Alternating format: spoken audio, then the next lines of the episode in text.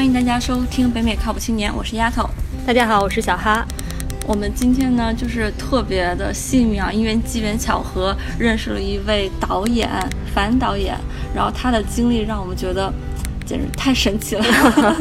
樊玉虎导演孤身一人驾驶着一辆房车，五年前从东南亚出发，用了五年的时间跨越欧洲、非洲，然后进入美国，沿途拍摄自己的电影作品《西游实录》。樊导在自编自导自演一个纪录片，算是公路纪录片吗？还是怎么？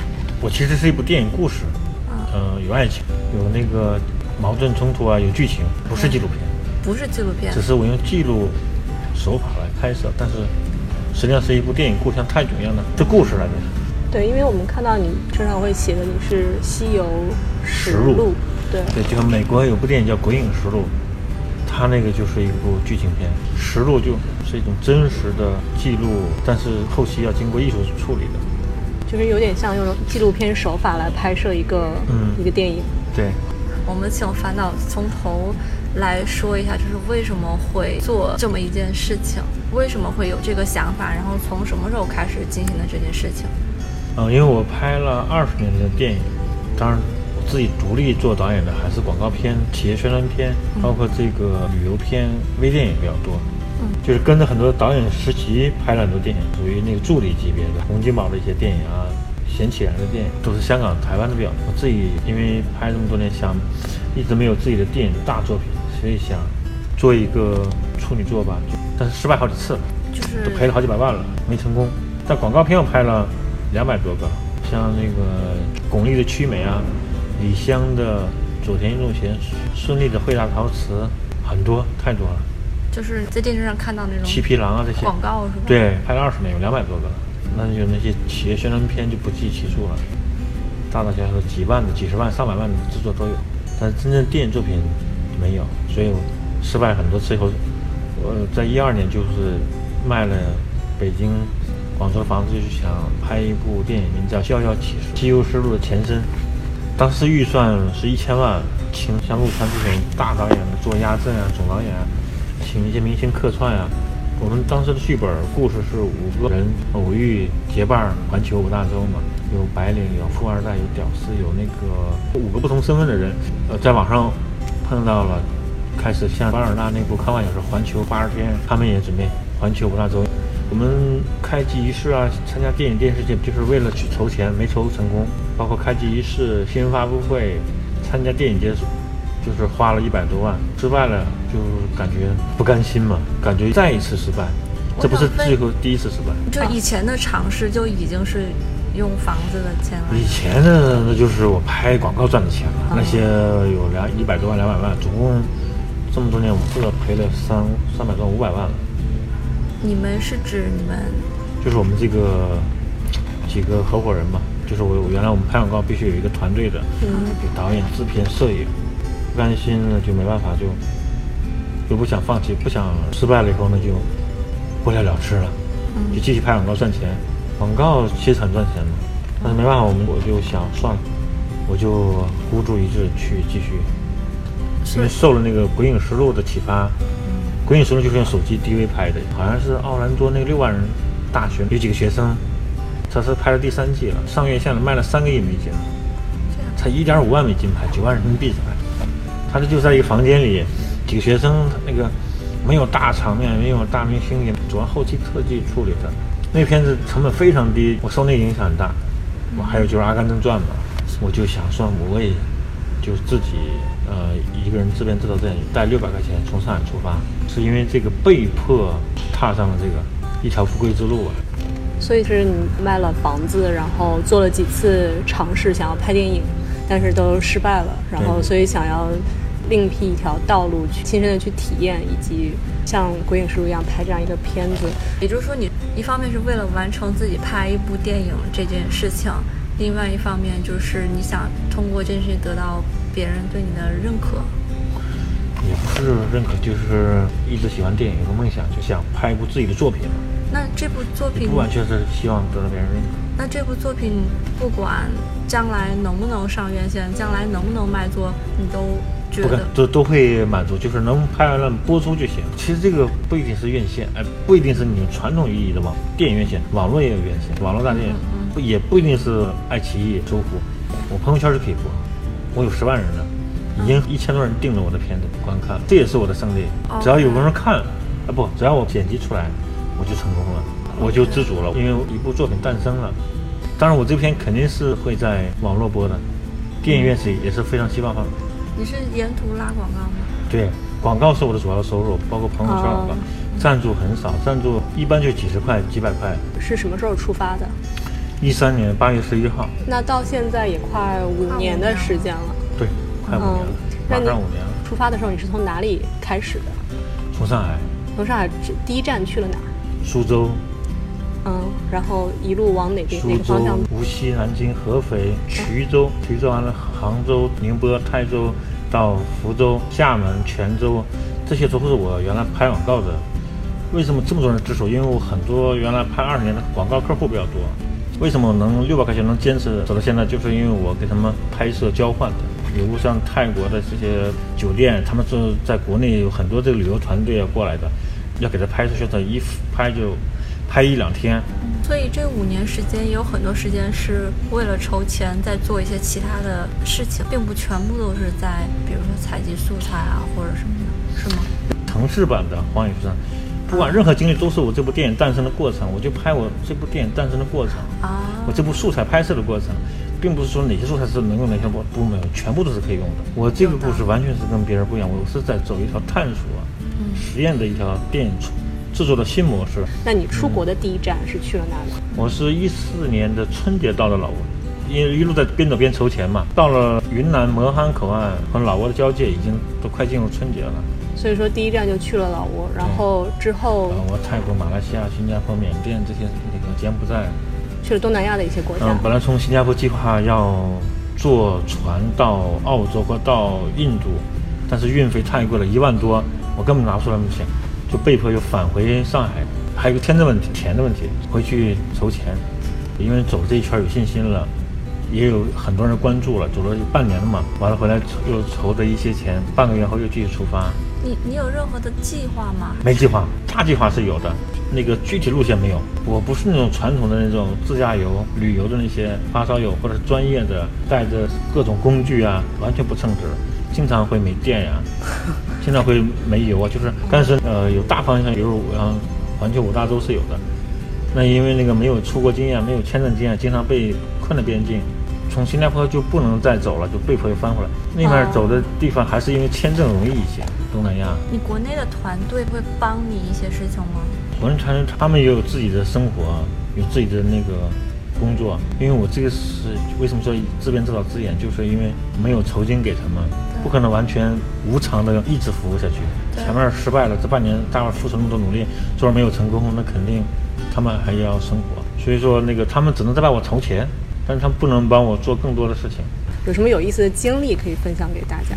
我在非洲待了八个月，安全离开非洲那一天特别开心，就特别激动。所以我那天我在蒙巴萨肯尼亚动物大迁徙那个草原上离开的时候特别激动，几次疟疾啊，包括抢劫这些，能安全离开特别开心。你在那儿遇到的最危险的事儿是什么呀？最危险就是我陷在大泥坑里，那种荒山野岭小路上，八个那个被砍掉的黑人救援，被他们八个人抬后轱辘抬起来才能冲出那大泥坑，很深的大泥坑。他们是来帮助救援的。对，他们路过看到我陷进去了，完了我把钱从那窗户玻璃门缝塞、嗯、他们一看我给个钱就过来救援。但是最后一次他们觉得少了就争执起来了，总共花了一千多人民币，一千奈拉等于十块钱嘛，每次都给他们一万奈拉，所以最后一次没钱我就很害怕，万一他们说钱不够或者是钱嫌少要抢我里面车中，我赶紧就一踩油门就属于逃跑了。说了那么多辛苦啊危险的事儿，说个好玩的呗。你不能五年下来都是一直那么辛苦，那人也得崩溃了是吧？确实崩溃，这这点一点都不夸张。我除了五年至少老了感觉十岁，人家那个吃不好睡不好，神经是经常太紧。那你比如在呃某个地方体验到当地文化，你觉得很有意思，或者当地的人对你的帮助，这也是一个很值得开心的事情。嗯、这个是确实是被感恩的，因为我在非洲之所以能安全的离开，有至少上百个华人的帮助吧，经济还是在那个吃住啊这些各种帮助很多很多，这个确实是特别感恩的。你在这过程中还有一路相亲，对，国内我是找不到了，觉得中国女孩不喜欢这种流浪漂泊生活。嗯二前二十年一直没成功，呃，有一个八年女友，她嫌我这种呃跑到处跑拍摄嘛，我们在国内都跑，除了台湾没去，全国各地都跑遍了，太累了。她跑了八年，跑累了，最后终于可能也是因为这部电影失败了，卖两个房子她生气了，主要原因她跑累了。其实这也算是我失恋了出发的吧。很多人不是说出去旅行不是失恋了就是，我也算是吧，因为见头了嘛，所以就有一路在相亲。对，我相亲了白人、黑人、穆斯林。在每个国家你是怎么相亲呢？有偶遇的，有一见钟情的，也有华人介绍的，各种方式都有。哦，所以这个不是说你想去看当地的不是不是体验文化，而是说你作为人一个本能的需求，你想说如果碰到合适的了，就真的就是就真的就是结婚。呃、对，肯定是以举行婚礼为目的。不想谈恋爱，就是直接就是举行婚礼过日子的，没成功原因他们也不愿意背井离乡，就是相亲而已，就见一面，感觉呀、啊，愿不愿意啊，很容易就决定行不行。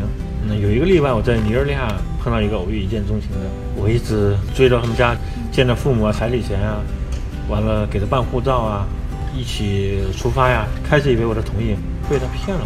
非洲尼日利亚是骗的最多的地方。你说那儿出骗子？对对，他们。不是我说，是他们当地人，所以我感觉被他骗了，好像被他。不过他骗的挺高明的，她是一个十八岁高中女孩。她说我说她是黑人，这个理由我其实我是在自己 Facebook 上发黑人女孩，那就是是一个中性词，并没有侮辱的意思。整个非洲华人都这么说，我一直随口一说，并没有歧视意思。但她抓住一说，说我侮辱她了，她不开心，不来了。我花了两千多人民币吧，因为非洲他们工资才三五百块钱一个月，当然。这笔钱也不算多，但对我来说也挺多了。那像你这跟他们怎么交流呢？谷歌翻译，谷歌翻译，我觉得不方便，肯定不方便了，百分之百不方便，太不方便了。如果要是语语言好的话，也许可能成功。然后想问一个问题，嗯，比如你现在已经拍了那么多东西了吧？拍了，我看网上说是有两万个 G 还是二十万？对，两万 G。呃，不是看我拍的风景，嗯、风景肯定是有些喜欢，但是不是完全这个意义。风景别人都在拍，都在发，网上搜索一大堆。我为什么要拍故事？拍我的经历，拍我的酸甜苦辣的经历。故事可复制的，我主要记录我自己。我在车里睡觉，我吃面包，我我拍那个路上一群的那个非洲女孩扔进了芒果，扔把车都塞满了。我一掏出来一点钱，他们蜂拥而入，没给钱都全扔进来了，不得不给钱。一下就一百个芒果，旁边堆满了。我一天吃十个，因为我很少下车，不敢下车吃当地的那些食物，怕拉肚子，也怕危险。呃，车里一边开车一边吃，每天几乎不一点不夸张，有时候两三天赶路都是吃这些芒果为主。这这样不也很拉肚子吗？不拉肚子啊，就是会皮肤发黄，就是我自己的这种酸甜苦辣经历。那你在非洲的过程中，因为你提到说很有的时候比较害怕，会不敢下车，那你的食物都是和水是提前备好的？对，必须要像我后天准备两三百瓶，怕拉肚子，肯定不敢喝当地的水，也不敢吃当地的食物。我几乎还没有吃过当地的食物。所以说我一开始以为是为了说给大家展示当地的文化、啊、生活什么的。但是你没看过我朋友圈？嗯，对，我们对我们后面回去看一看，主要是自己的经历。对，是真实的，不是一点不做秀。比如在海边被困，语言不通，困两三天出不去，饿好几天呢。在伊朗啊，在土耳其啊，在非洲什么坦桑尼亚，在英国被关黑屋子五个小时啊，这些都是真实的经历的，至少有三次生命危险。跟我们描述一下这生命危险吧。比如说在俄罗斯这种穿越东北去打滑。旋转旋转五六圈，大面对面大货车冲过来，我就冲就是那种，也就是几厘米就滑过去，完全是可能被对面冲了大卡车撞个粉碎的，两次都是滑身而过，一个是土耳其，一个是俄罗斯，还有爬越高加索山脉，高加索山脉是很陡的，差点滑到那个悬崖下面，掉到那个瀑布里边，就是因为站在那瀑布拍摄滑下去，冲出很远，完了那个没有撞在脑袋上就没有晕过去，晕过去就被冲走了嘛，没有知觉你就容易随便冲，慌乱中没有碰到脑袋，只是抱着个岩石，就你清醒状态下还是容易抓住一根救命稻草、嗯、包括打旋转都不慌，要紧握方向盘。我们家全家几乎都信基督教，他们天天在为我祷告。所以你们家人是支持你的这个行为的？肯定不支持，他们怎么会支持？肯定不支持卖房子了，那肯定是反对的。自己的事业呢没办法我自己决定，他们反对也没有用。还有一个问题就是说，像你从出发到现在已经快五年了，然后你最初的时候虽然说是想找女朋友是是一个原因，但是那个还有一个很主要的原因就是你要想拍自己的作品嘛。然后从你最初出发到现在经历了这么多年，经历了这么多的困难，然后克服了这么多的困难，然后你现在有什么样的感受？大家都说要勿忘初心，但是你觉得你的想法有改变吗？肯定没有了，五大都没结束嘛，这个勿忘初心肯定不止这五年，二十年都没有变过，就是一直想拍一个作品，不想当将军的士兵肯定不是好士兵。不管是画画的还是像你们，都是有希望都有自己作品，我们厂也希望有自己作品。原因是我没有不想以悲剧结尾，如果找到一个老婆的，第一季就是一个完整结尾，有老婆了，第二季再拍我孩子诞生，在路上抚养孩子长大，那是第二季的故事。第一季我必须要找到，当然也五大都没完成，所以没有回去的原因就是不忘初心，肯定是不能随便回去，嗯，要继续前进。那你的下一站要去哪里？旧金山，这个加拿大西雅图那边方向走。